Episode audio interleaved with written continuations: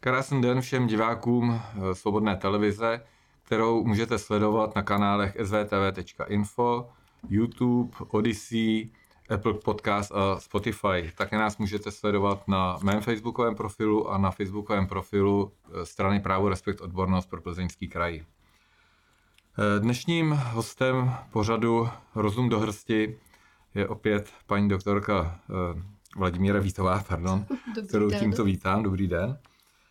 A hned eh, na začátek, vy jste eh, zakladatelkou a předsedkyní Aliance národních sil. Eh, Co všechno vlastně ta strana znamená, jaký je její program, o, co té straně jde, protože jed- jeden z bodů je vystoupení z Evropské unie, se kterým ne všichni úplně souhlasí v takovém programu, jako to máte vy. Ne, že by to ostatní nechtěli, ale asi se neschodnete na tom způsobu toho prezentování, toho vystoupení z Unie. Jak, jak tomu přistupujete vy? Tak prvně o té Aliance národních sil. Ano? Ta Aliance národních sil původně byla jakýsi projekt. Přišel za mnou pan kolega Karel Janko, to byl, to byl předseda České strany národně socialistické.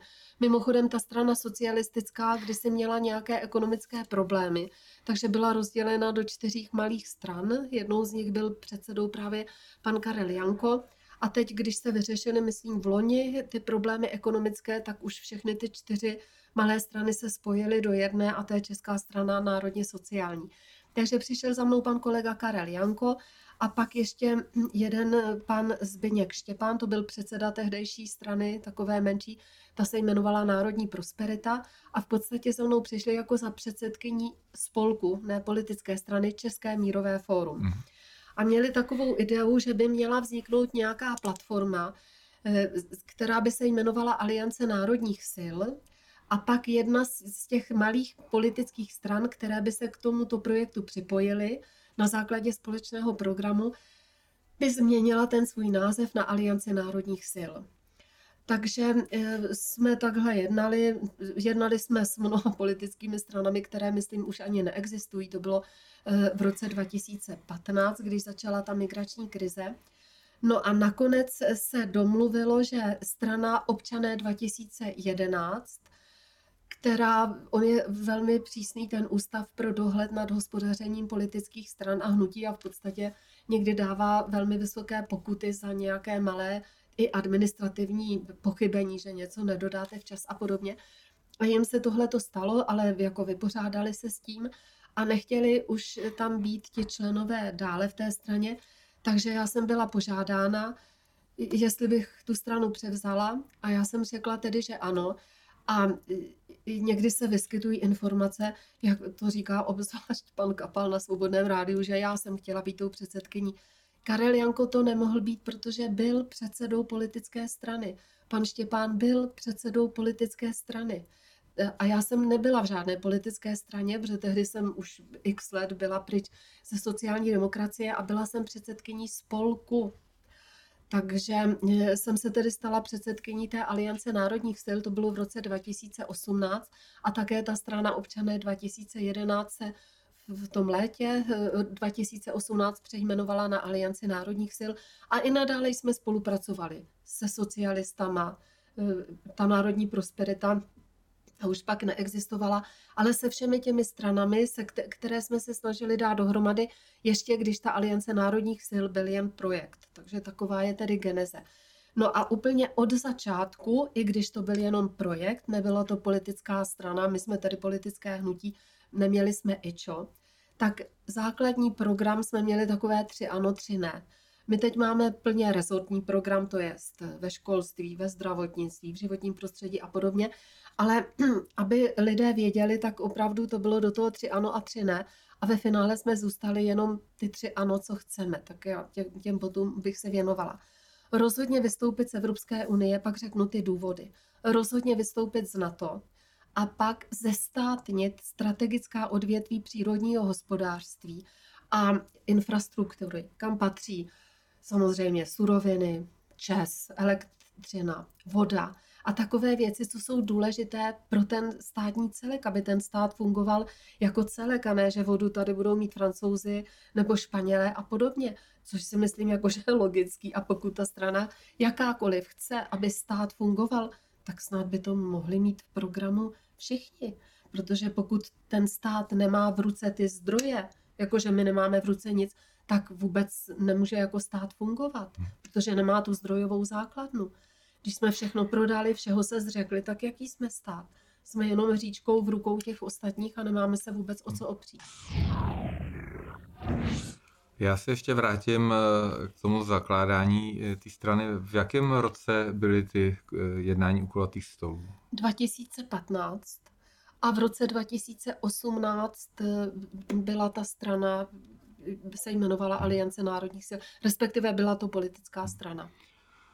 Já jsem byl svědkem párkrát, zúčastnil jsem se sám toho a vím, že se tam několikrát stalo to, co se děje vlastně teď pořád na té vlastenecké scéně. Na jedné straně se všichni chtějí sjednocovat a na druhé straně do toho vlastní hází vidle do svých vlastních řád. E, to, vy jste se teda s tím nějakým způsobem vypořádali, vy už teda fungujete e, jako ta aliance e, normálně, smysluplně, ale celá ta vlastenecká scéna u nás, ta řekněme 15 až 20% část, Eh, obyvatelstva, který smýšlí teda jinak než eh, systémově, tak je eh, takto, i když se prezentuje o spolu, spolupráci, o sjednocování, ale de facto tam dochází k drobným hádkám, která, které vlastně kazí charakter celého toho smyslu projektu.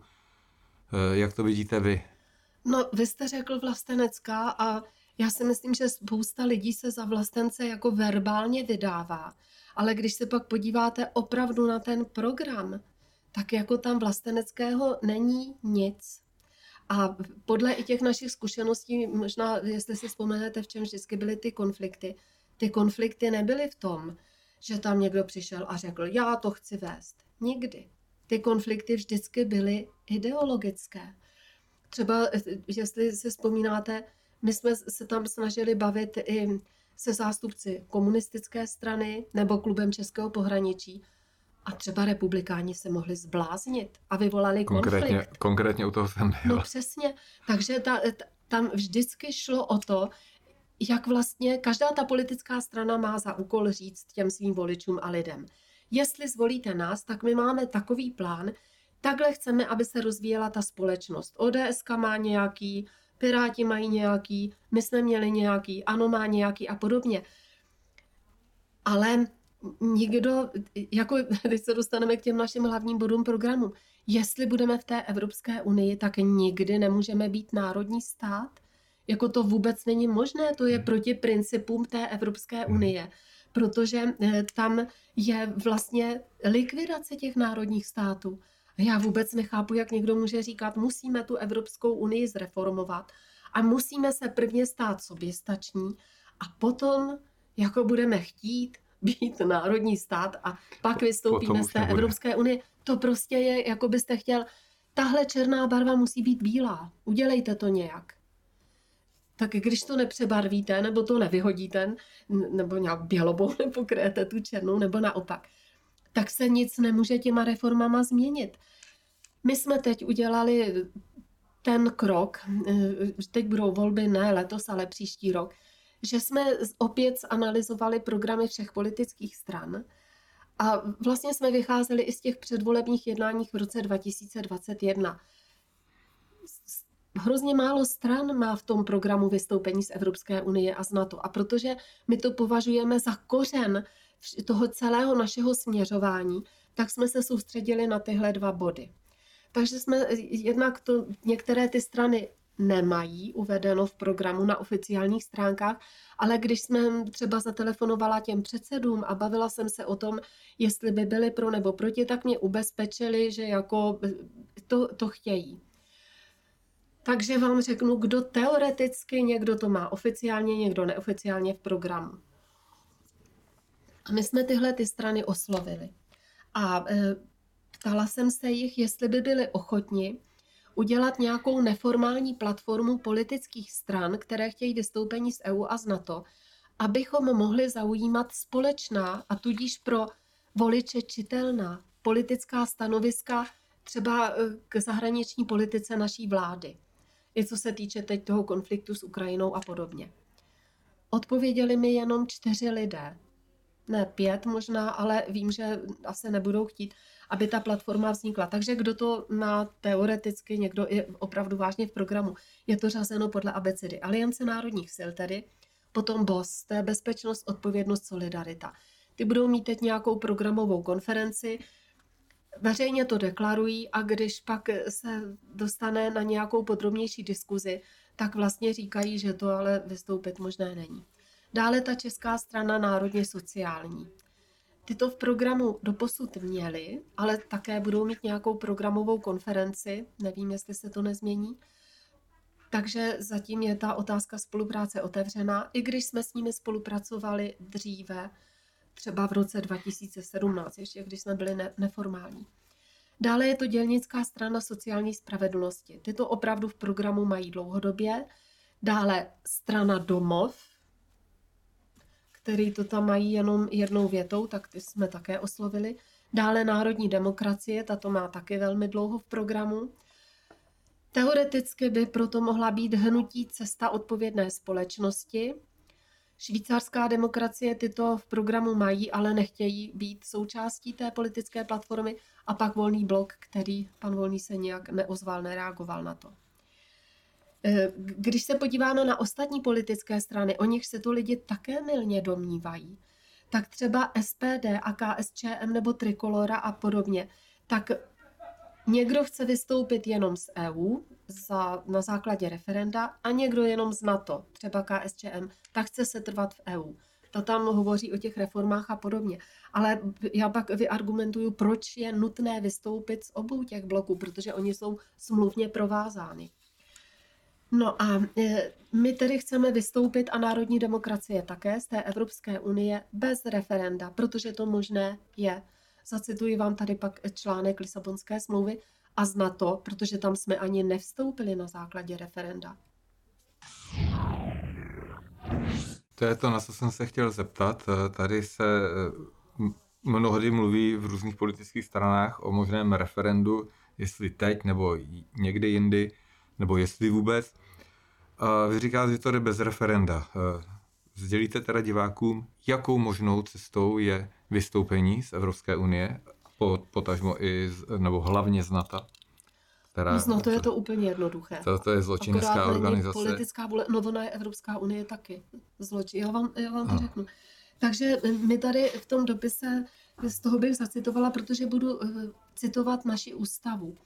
A v tom dopise právě říkáme, že pokud někdo hovoří o tom, že bychom měli na základě referenda vystoupit z EU, nebo teda i z NATO, tak ale nejprve musíme změnit ústavu a o tom nikdo nehovoří.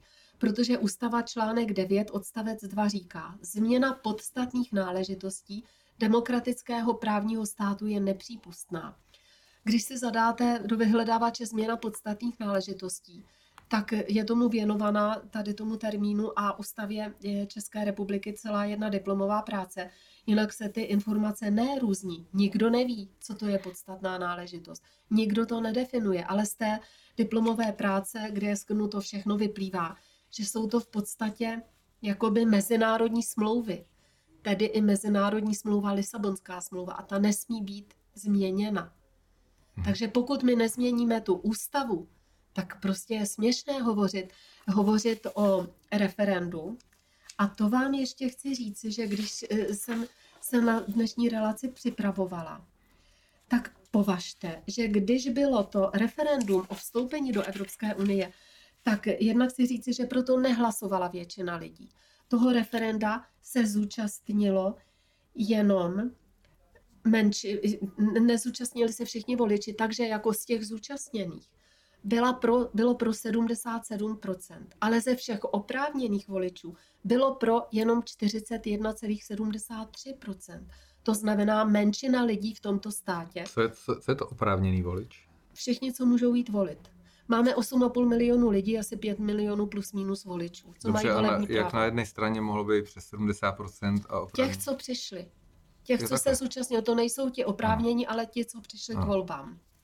Těch bylo 70 a, a z těch, co přišli k volbám, 77 chtělo pro, ale když se to rozpočítá na všechny voliče v České republice, tak je to těch 77, co přišli, tak je to jenom 41,73 oprávněných, tedy všech voličů, tedy menšina lidí. Ale, což je důležité, ten ústavní zákon 515 z roku 2002, který o tom hovořil, nebo na základě něhož bylo to referendum, tak víte, co tam je řečeno?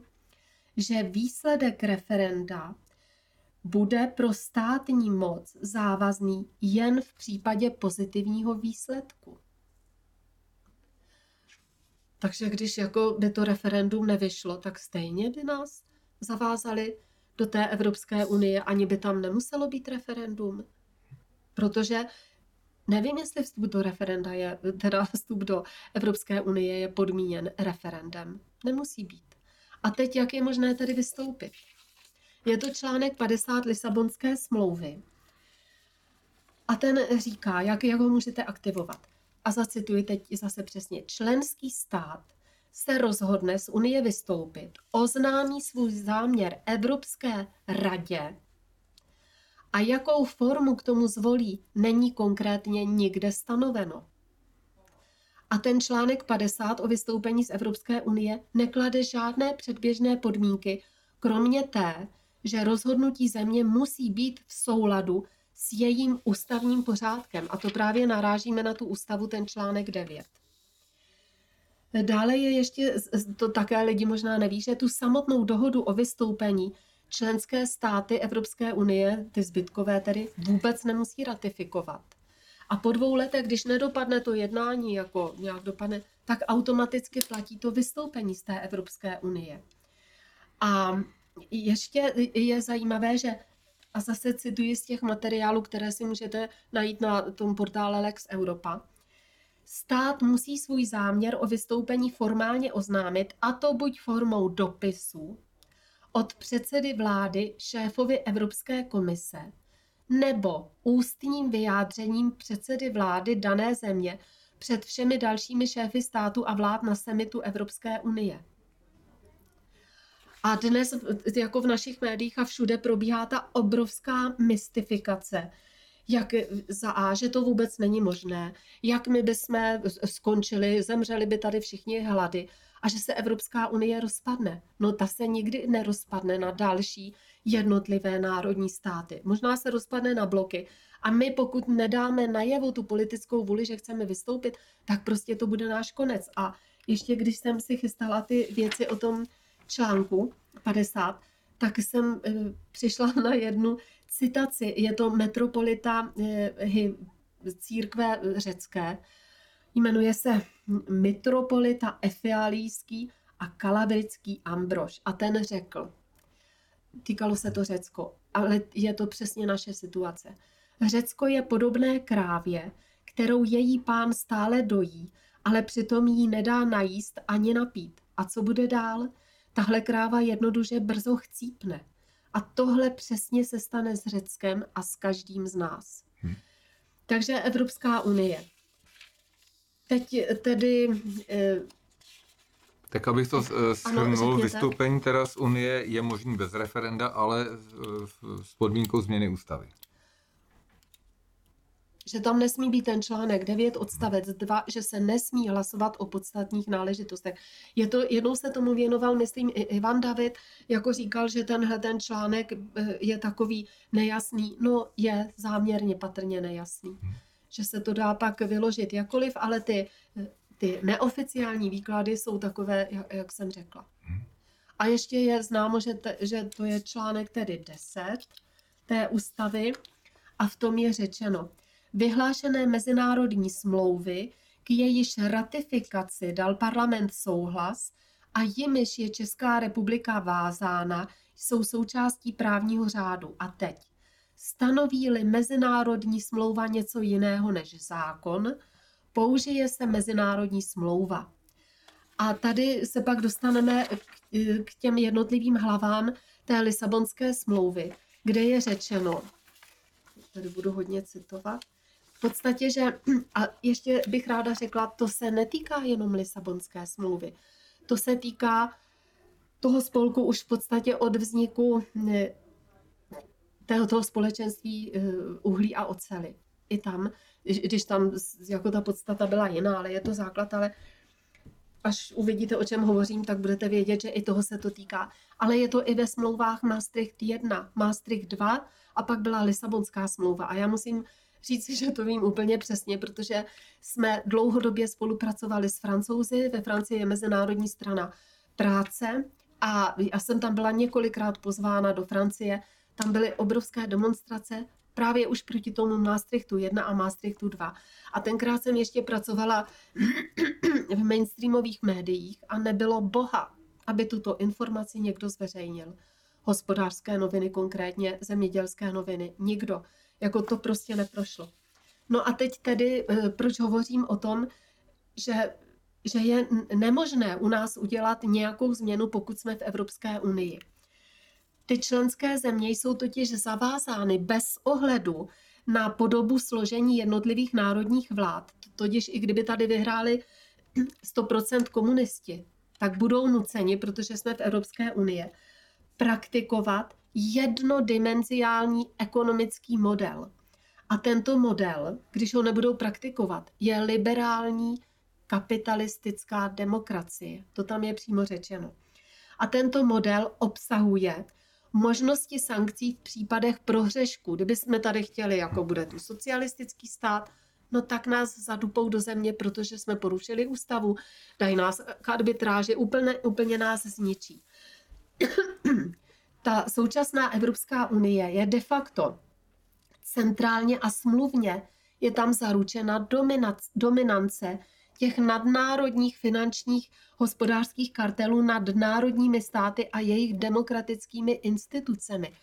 Proto když si myslíme, že tady dělají něco ty naši politici špatně, nebo že tady máme 80% zákonů přijímaných z Evropské unie, tak oni to dělají dobře. Televize nás informuje z našeho úhlu pohledu špatně, z evropského úhlu pohledu dobře, protože tam ovšem v těch národních státech se rozhoduje podle zcela jiných měřítek, než aby ten, který národní stát fungoval. O to není ze strany Evropské unie zájem. Tam je v podstatě jakoby taky mezinárodní dělba práce, ovšem ne jako v rámci RVHP, kdy to bylo a všechno vám tu patřilo. Já nevím, v České republice se vyrábělo něco, v Německu něco, ale všechno to patřilo tomu státu. Tak to není v Evropské unii. Evropská unie řekne, v Nizozemí se budou pro Evropu vyrábět potraviny. Španělsko bude pro Evropu lázeňská země. Dávám příklady nad, Jasně, trochu nadneseně. Francie bude pro Evropu země módy. A tady u nás Česká republika to bude jenom překladiště.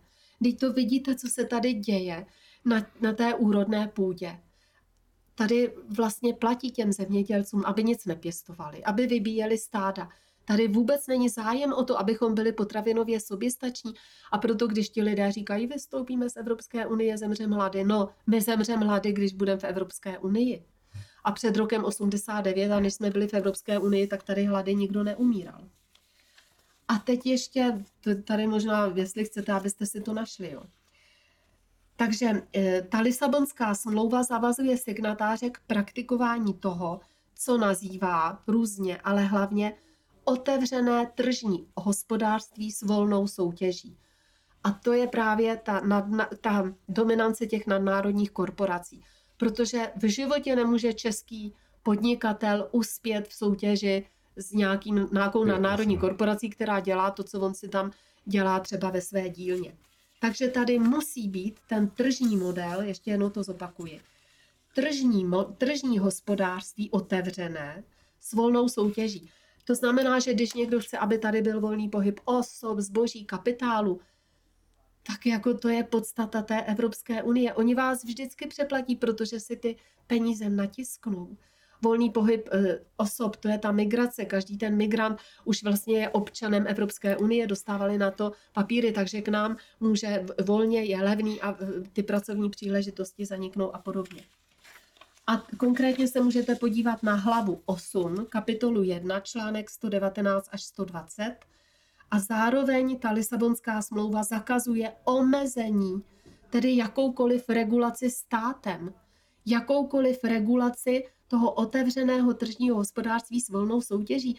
Takže ty, to, co říkají ty argumenty některé té, ty politické strany, jak to tam zařídí, no nezařídí to v tom europarlamentu, protože ta, ta Evropská unie je v podstatě letadlo. Na tom je to postavena, že ty silnější ekonomiky ždímou ty slabší skrze ty nadnárodní korporace.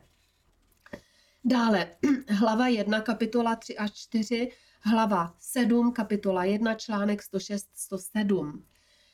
O národní politice, ne, není to tam takhle napsáno, o národní politice je rozhodnuto, ale ta podstata těchto článků.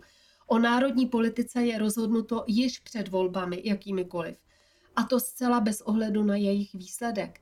Protože, jak říkám, to, jak funguje který stát v Evropské unii, je dáno. I kdybychom se postavili na hlavu, tak se nezmění nic, pokud z té EU nevystoupíme. Ten institucionální rámec eurosmluv platí pro státy, ne pro ty jednotlivé vlády, kteří mají, nebo strany, kteří mají pocit, že jako tam přijdou oni kladní celý v bílém a změní to. No nezmění nic, protože takhle jsme se zavázali. Takže mnou připravovaná otázka, jaká je budoucnost národních států, si myslím, že úplně e, není na místě, protože tady bylo řečeno o tom vše. My de facto přijdeme i o e, národní tradiční kulturu, o, o všechno. Protože Se trváním v té unii, unii vlastně přicházíme o veškeré nadnárodní národnostní zvyky, kulturu, tradice, vůbec tu státnost národní. Vy to vidíte, to chtěli přijde. zakázat Vánoce. Chtějí zakázat pomlásku, že to je drastické. Zpívat. No, z- zakázali zpívat. A vlastně ta Evropská unie decimuje tu společnost i přes takzvanou kulturní spolupráci. Když se udělá analýza výstupu, co je v televizi, v rozhlase, tak je to asi z 80% ta americká a britská hudba. Hmm. Ta národní tvorba, já nevím, já teda ani neposlouchám teď už rádio, protože na to nemám nervy, na ty přihlouplé komentáře těch komentátorů, ale vím, že české hudby je tam velmi málo. A když se podíváte na tu Superstar, nebo já nevím, jak se to teď jmenuje, tak všichni jako vrchol, že tam teda mrsknou ty anglické písničky a zpívají těmi vyškolenými hlasy těch amerických zpěváků. Takže to je un, jako unilateralizace úplně nejen celého světa, ale jako všeho, všech oblastí života, hmm. ať se týče vzdělání, ať se týče kultury, ať se týče jídla, ty brouci taky se mají jíst po celém západním světě. Takže to je totálně náš konec a já prostě nechápu, proč to nechtějí, nechtějí ty politické strany slyšet. Já jenom ještě pak z těch rozhovorů vyplývá, víte, proč třeba nechtějí jít do téhle platformy? Protože tam je národní demokracie. A že, že Adam Bartoš byl obětí politického procesu, stejně jako, úplně stejně, jako je teď Josef Skála a ten pan Šifrín. Úplně stejný paragraf, to vám přečtu přesně. Tak to jako nikomu nevadí, za tyhle se postavíme. A nad předsedou národní demokracie se budeme vošklíbávat, že to je jako ně, něco vošklivého. Ten, ten člán, teda to zase jsou ta národní demokracie vlastně byla jedna první úplně, kdo se etabloval, kdo chtěl vystoupit z Evropské unie, byla dělnická strana sociální spravedlnosti. A o té by si taky pes kurku nevzal. Teď jako tam, tam jsou ty náckové, tam jsou ty hnu, hnusní lidi. U nás na Wikipedii pořád píšou, že jsme krajní pravice. Já už jsem to opravila asi 30krát, píšu jim tam, proč tam píšete krajní pravice. My chceme se státnit už jenom ten samotný program a pořád krajní pravice. A tohle to jako samé že se říkají i o těch dělnicích. A pak národní demokracie, ta vlastně, jinak ty dělníci jsou už od roku 2004 byly, hmm. protože existovaly jako strana proti tomu proti té EU a národní demokracie od roku 2014 dokonce se přejmenovala jako národní demokracie ne Bruselu kvůli volbám. A teď v roce 2018 ten předseda Adam Bartoš tak dostal podmínku na tři roky, což uplynulo mimochodem v roce 2021, v tom roce voleb. A souzen byl z těch úplně stejných důvodů jako teď Josef Skála, tedy ze schvalování genocidy, podněcování k nenávisti a hanobení národa. A, eh, a teď vlastně ani ty, ty lidé z KSČM nechtějí spolupracovat s národní demokracií, protože byli odsouzeni. Lumomír Volný, nevím, jestli chce nebo nechce, asi nechce, když neodpověděl, spolupracovat taky. Přitom i on by, by jako byl, je to politický proces, že byl odsouzen kvůli tomu, že prosazoval ten Ivermectin, takže to je přesně, že ti lidé vidí, jak je to, to přísloví, že vidí to třísku v oku druhého a nevidí trám v oku svém, takže oni se bojí, aby nebyli mediálně pošpiněni. No co pak jako je, někdo bude mít rád? Někdo bude mít rád volný blog z těch médií? Někdo bude mít rád, já nevím, z těch jiných stran, teď je ani neznáte, slyšeli, spousta lidí neslyšelo o bosu, spousta lidí neslyšelo o hnutí cesta. Tak jako... Připomeňme teďka trochu divákům, ten údajný trestný čin, který se měl dopustit jak Adam Bartoš, tak uh, pan Josef Skála. No, t- t- v podstatě to opodstatnění je stejné, tak pak tam ano, samozřejmě ano, budou ty věci. Tu konkrétní věc, to, to co konkrétně řekli, uh, za, za co potom byli souzeni. No, že popírají tu genocidu. To, to je ta alfa a omega všeho. A teď my jsme jim dali k dispozici, nevím, jestli to využijou, já jsem to posílala speciálně panu Šifrínovi, protože na, existuje usnesení válného schromáždění číslo 102 z roku 2011, které říká toto, a ještě pardon, to bylo valné schromáždění eh, pro lidská práva. A součástí naší ústavy je listina základních lidských práv a svobod a ta je součástí ústavy. To znamená, že je jakoby nadřazena těm našim zákonům, to no. na základě čeho byli ti lidé odsouzeni. A teď zacituju přímo z toho valného schromáždění. Zákony, které pronásledují vyjadřování názorů ve vztahu k historickým faktům, jsou neslučitelné s povinnostmi, které ukládá konvence zemím, které ji podepsali ohledně svobody slova a svobody projevu, tato konvence nedovoluje žádný všeobecný zákaz vyjadřování byť i milných názorů anebo nesprávné, nesprávnou interpretaci minulých událostí. Takže vůbec nemůžou být souzeni za to, jak se dívají na historické události jako už ten samotný fakt, že řeknou nějaký jiný pohled, než řekne parta o tom, jak jsou vzděláni v uvozovkách eh, různí ti odborníci, kteří se vyjadřovali k tomu rozsudku, tak je jasné, že ty vychází jenom z tendenční literatury. Takže u nás je porušováno úplně všechno. A zase, podepsali jsme to teda, ale kdybychom nebyli v Evropské unii, která v roce 2019 schválila materiál, ne, neznám jeho přesnou citaci, ale v podstatě, že se musí na pravou míru uvést historie a tam se vychází z toho, že je fašismus roven komunismu, že musí být zlikvidovány všechny památníky, které eh, jsou symbolem toho, kdo zvítězil ve druhé světové válce. Na to jsou dotace, na to jsou programy do škol v rámci Evropské unie, tak by se tohle nikdy nestalo. Tak pro boha proč třeba ta KSČM nemá v programu bod vystoupení z EU? Ty mají jenom vystoupení z NATO a nemají to dlouho. Proč ty ostatní politické strany jako tohle to nevidí? Že tady si můžeme opravdu vytrhnout játra, ale když pořád budeme v té Evropské unii, tak si prostě nestane nic a každý se bojí na ten kořen věci poukázat. Je nějaká šance změnit eh, ten článek 9 ústavy České republiky? No tak kdy, no současná složení v parlamentu, tak ty by ho nezměnili, ty ještě by přitvrdili, kdyby zasáhli do ústavy, to by byla katastrofa. Naštěstí nemají tu třípětinovou nebo dvoutřetinovou, teď nevím přesně většinu, tak se to nestane. No, víte co, ta možnost by byla, kdyby tam lidi nevolili, voliči nevolili do sněmovny to, co tam je, a jak se říká, že volby nic nezmůžou, tak teď všichni jsou nadšeni toho, z toho, co se stalo v Nizozemí, že tam zvítězila strana farmářů. Ve všech ostatních zemích jsou všichni lidi nadšení z toho, jak tam ty lidi prorazili. A u nás, když jsou volby, tak jsou všichni malomocní a volí jenom ty lidi, kteří jim ukáže česká televize nebo český rozhlas.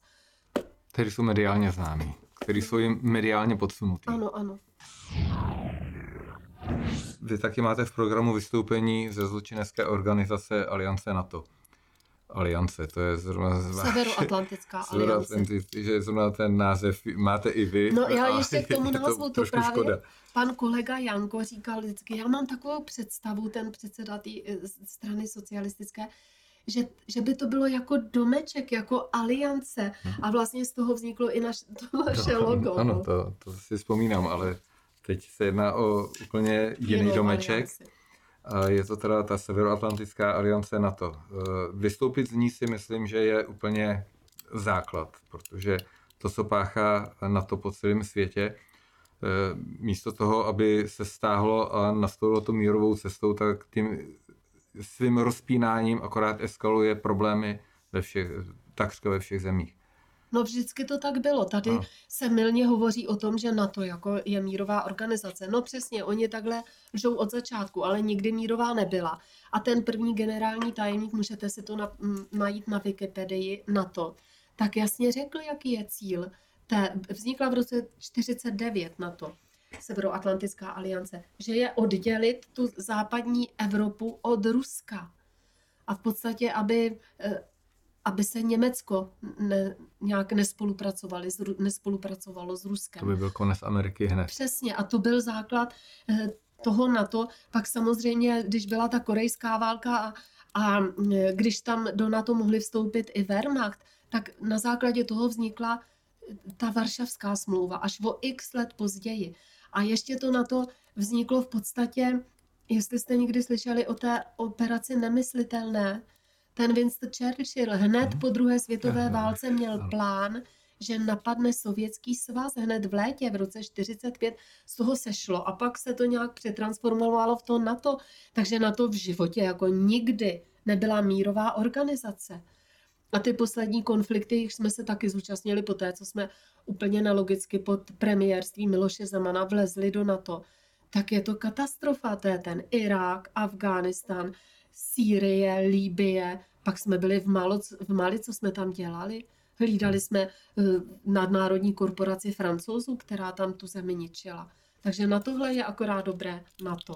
My jsme byli hrdí za vlády Miloše Zemana, že jsme vstoupili do NATO, ale Eh, hned krátce poté eh, došlo k jedné z největších tragických událostí eh, v Evropě, kdy na to humanitárně vybombardovalo Srbsko. Pak se Miloš Zeman teď, než odešel ne, ze svého prezidentského postu, tak se tam jel omluvit. No a co? Jako kdo vrátí život těm tisícům mrtvých a zmrzačených? Používali se tam zbraně s ochuzeným uranem a pak jako se omluví? Jak je možné, že vůbec ještě v dnešní době se můžou používat eh, chemické zbraně, jaderné zbraně? Eh, Protože se svět neřídí mezinárodním právem, ale pravidly, která dávají USA a to teda nedodržují. V roce 71 mám takový den vyšel, eh, vyšla nějaká ta smlouva, umluva, kterou podepsali takřka všechny země. Myslíte o, tu start? Nebo ty smlouvy, ono jich bylo několik? Proti těm biologickým zbraním. Tak to nevím. No. to a jak je vidět, tak že jo, teďka tady proběh covid. No. tak, no, to, to bychom zabíhali zase někam jinam. Takže uh, Ale způsob... tu provázanost bych, jestli vám neskáču Určitě. do myšlenek, provázanost Evropské unie a NATO. No, ano. Tak to zase zacituji. Ano. Eh, ta Lisabonská smlouva obsahuje klauzuly, to jmenuje takzvaná klauzule solidarity. A ta potvrzuje obranu evropských zemí. Je to hlava 5 můžete si ji také najít, diváci. Mm-hmm. A koncepčně vlastně se to odrazilo v tom institucionálním propojení bezpečnosti v zahraniční politice Evropské unie.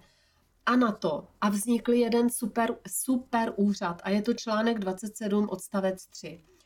A přesně v tom duchu se nesou i ty další body těch dalších kapitol. Smlouvy, je tam třeba článek 42 a 44 o zahraniční a bezpečnostní politice Unie, kdy je omezena přímo v těch článcích národní suverenita a připouští se, stejně jako to má na to, vojenské operace mimo vlastní teritorium. Hmm. To tam má Evropská unie, je to článek 42, odstavec 1 až 5. A dále se umožňuje akční propojení s NATO, aniž jako by se to blíže definovalo, je to článek 42, odstavec 2 a 7. ta existuje Evropská obraná agentura a ta je zároveň vojenskou a zajišťuje vojenskou a obranou politiku, to je ten článek 3, teda článek 42 odstavec 3. A ta Lisabonská smlouva hovoří o zahraničních, to, co řekla Madeleine Albrightová, humanitárních, humanitárních a záchranných misích. Takže zase ten double speak. A Já dokon... toto skočím, co si máme představit pod pojmem vojenská a obraná akce. Co, co to, to je, obojí by to mělo být? To vám řeknu ta, přesně. Ta vojenská zase, je ta útočná. Že? Je to vojenská profilaxe neboli preventivní válka po případě vojenské obsazení dotyčné země. A hovoří se tady o tom podroužkou takzvaných stabilizačních opatření. Mm-hmm. Článek 43 odstavec 1. A to je zase, to je pořád Lisabonská smlouva. Takže z toho plyne, že ta Evropská unie je opravdu s, e, s tím na to provázána, jednak e, jsem vám citovala z té Lisabonské smlouvy, potom v mnoha bilaterálních smlouvách a potom v mnoha smlouvách, které jsou záměrně nejasné a dají se vydávat jakkoliv. Ale to, co se mi zdá jakoby, nejne, ne, jakoby nejnebezpečnější, tak je, že vlastně nový strategický koncept eh, té Evropské unie a NATO hovoří o euroatlantickém prostoru jako o působišti budoucích nasazení, ovšem bez bližší specifikace. A je tam taková představa, že Evropská unie a NATO mají takovéto kompetence, jak jsem vám říkala, profilaxe, vojenské útoky, od středního východu až po centrální Afriku. Takže ta Evropská unie je jednoznačně militarizovaná a my si myslíme, že ty, eh, ty politické strany, které to mají v programu, tak snad by aspoň na tomhle se mohly shodnout, ale jak jsem vám ukázala, neschodnou se na tom, protože se bojí, že by na ně byly ošklivý média. My jsme byli jednou nohou eh, ve válce při eh, studené válce.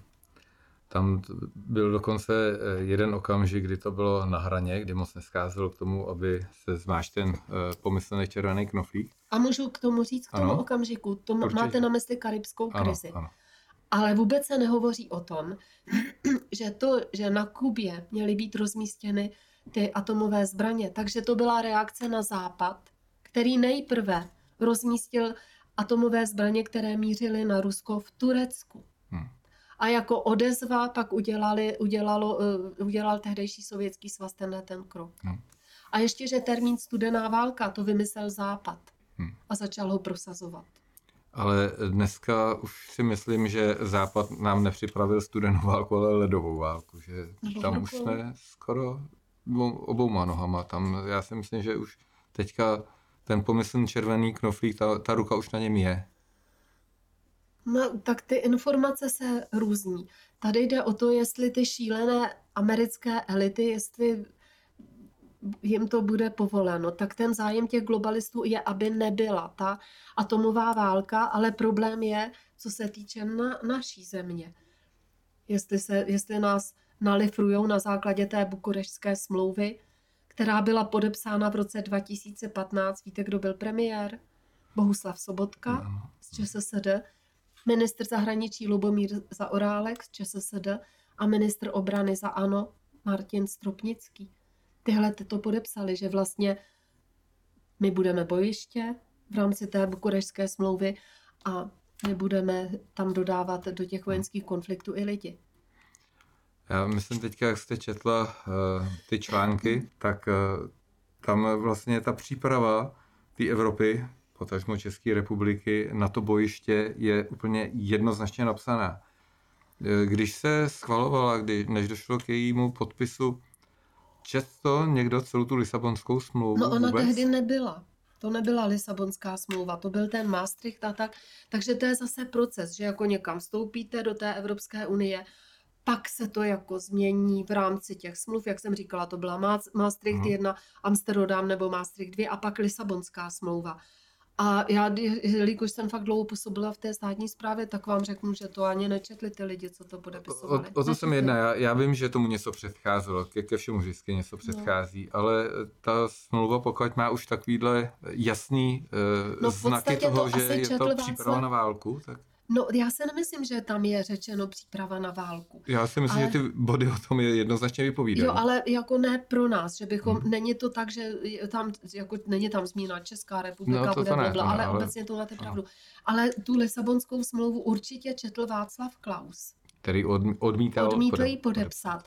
A to právě teď jsou všichni nadšení z pana doktora Hnízděla. Tak bych ráda apelovala na to, že on řekl tenkrát, že není Klaus jako psychicky v pořádku No co se to dovoluje?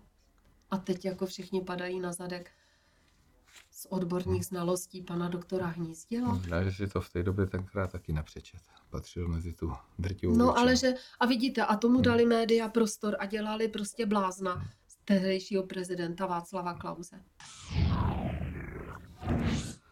Eh, co říkáte teďka na tom, eh, vlastně už jste to zmínila, jak se odsuzují lidi za to, že eh, řeknou pravdu. A na druhé straně se vládní činitelé dopouští takových kroků protizákonných, na který absolutně nikdo nereaguje. Když už někdo teda podá nějakou žalobu nebo trestní oznámení, tak eh, se to jenom smete ze stolu.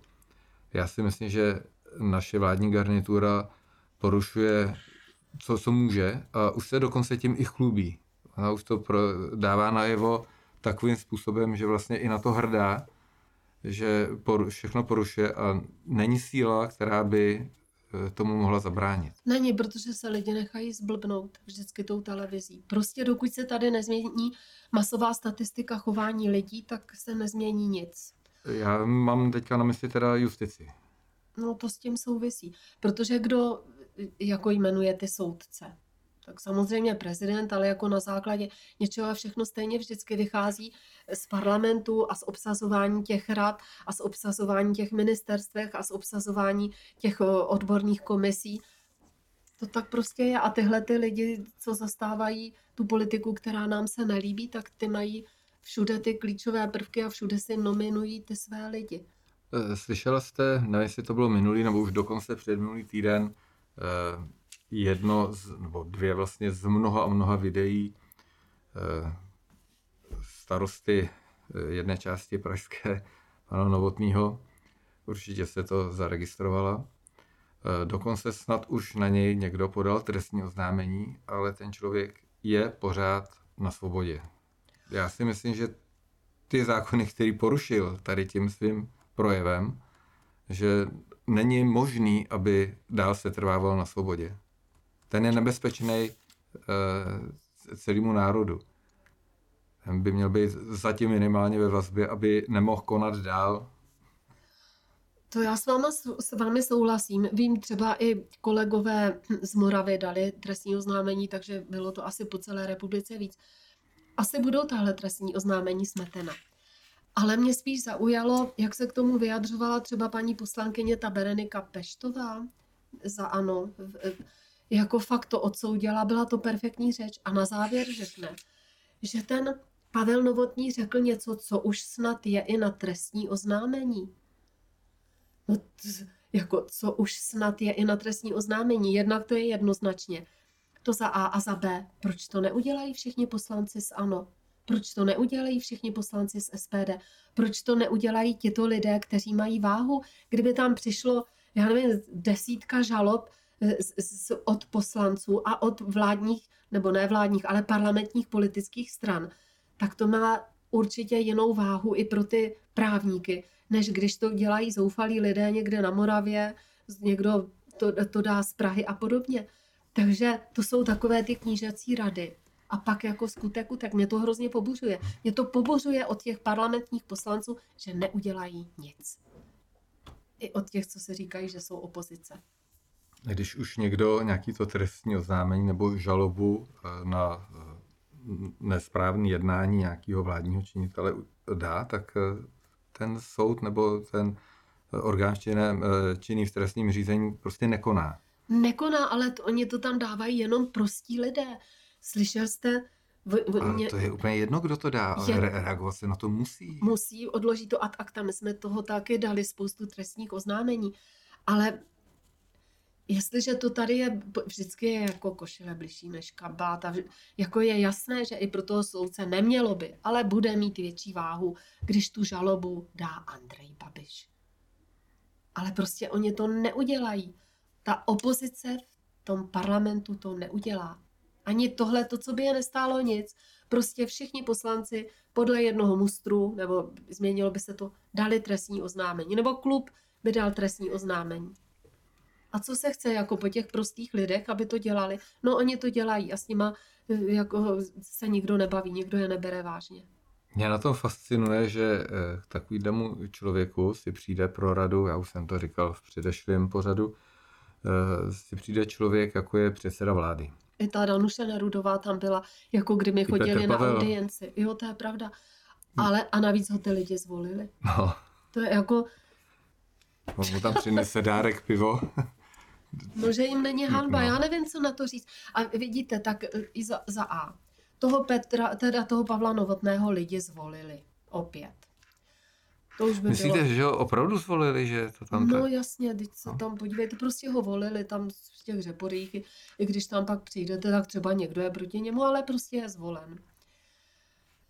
Pak lidi viděli, že ten Petr Pavel k němu chodil na audienci, že ta Danuše Nerudová.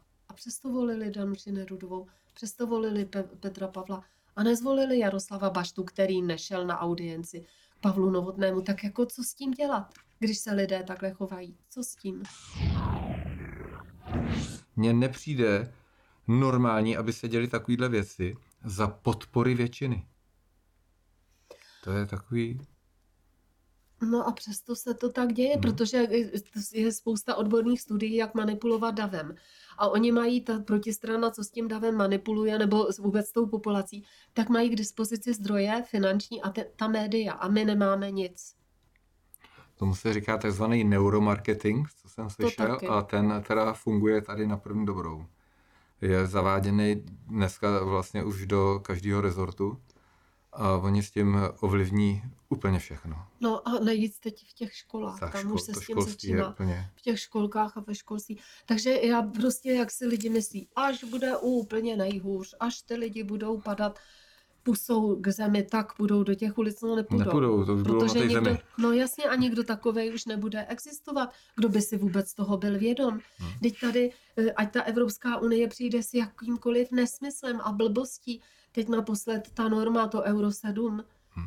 tak lidi neřeknou, pro boha, zastavte ty, ne zastavte ty šílence, ne, nebavme se s nima, vystupme, ne. Bude se to analyzovat, jak by se tam, jako teď takhle by ne, nejednal třeba člověk normálně, vy kdybyste s, někým byl, kdo do vás, nějaký soused, který do vás furt kope a mlátí vás, tak asi nebudete mu furt domlouvat, protože je, není normální a teď to vidíte, že v té Evropské unii teď nejsou normální. Teď to, to, to, co přijímají, nebo to, co říkají, teď to snad, teď, teď má každý ten Facebook nebo ten e-mail jim to přijde, může se sám podívat na ty stránky, co pak je to normální, to, co tam dělají a říkají. V Německu třeba teďka zavedli sexuální výchovu v mateřských školkách. No, Je to v pořádku? Ne, není. A viděla jste to? Já jsem se tomu věnovala už před několika lety, kdy oni vlastně se to snažili asi nejprve udělat v Norsku. To bylo vybráno jako takový pilotní projekt, jak, jak zdecimovat tu společnost. Tam byl ten Barnevernet, i my jsme s tím měli co dočinění, že tam se brali děti té paní Michálkové. To se jediná, ta paní senátorka, možná tehdy byla poslankyně, ta doktorka Chalánková, ta udělala opravdu ohromnou práci. Nepomohl jí nikdo, ani prezident, jako Miloš Zeman, nikdo z naší vlády. No a oni v tom Norsku udělali ten pilotní projekt, jak zničit rodinu. E, Dokonce já jsem se tenkrát dívala, protože jsem o tom psala článek a tam na stránkách Norského ministerstva školství bylo, že do roku třeba 2050 u nás bude já teď nevím přesně to procento, asi 80 až 90% homosexuálů, to byl jejich cíl. A začali, a tam to začalo v těch severských zemích, tam eh, určitě jste viděl i ty dětská, odporná dětská hřiště, na, jak, jaký jsou tam ty klouzačky ve tvaru těch pohlavních orgánů. No prostě makoři. Jako co na to říct jiného? A teď, teď teda tu, ty normy přijímá i ta Evropská Hmm. unie, no. Eh, Tady o tom, o těchto problémech by se dalo zase mluvit hodiny a hodiny, ale náš čas už se dneska chýlí ke konci. Takže já vám děkuji za návštěvu ve studiu. Doufám, že se uvidíme zase příště. Brzy. Děkuji za pozvání a já bych poprosila lidi, co to uvidí a budou souhlasit s těmi informacemi, aby je šířili, protože nejspolehlivější pomocná ruka je na konci našeho ramene. A když my, co jsme si tohoto vědomi, neuděláme nějaké šíření těch informací, tak to prostě nikdo za nás neudělá. Tím, když si to necháme pro sebe, tomu Ano, nepomůžeme. ano. No. Já vám děkuji moc krát, děkuji i divákům za trpělivost, mějte se krásně, budeme se těšit příště. Naschledanou a na viděnou.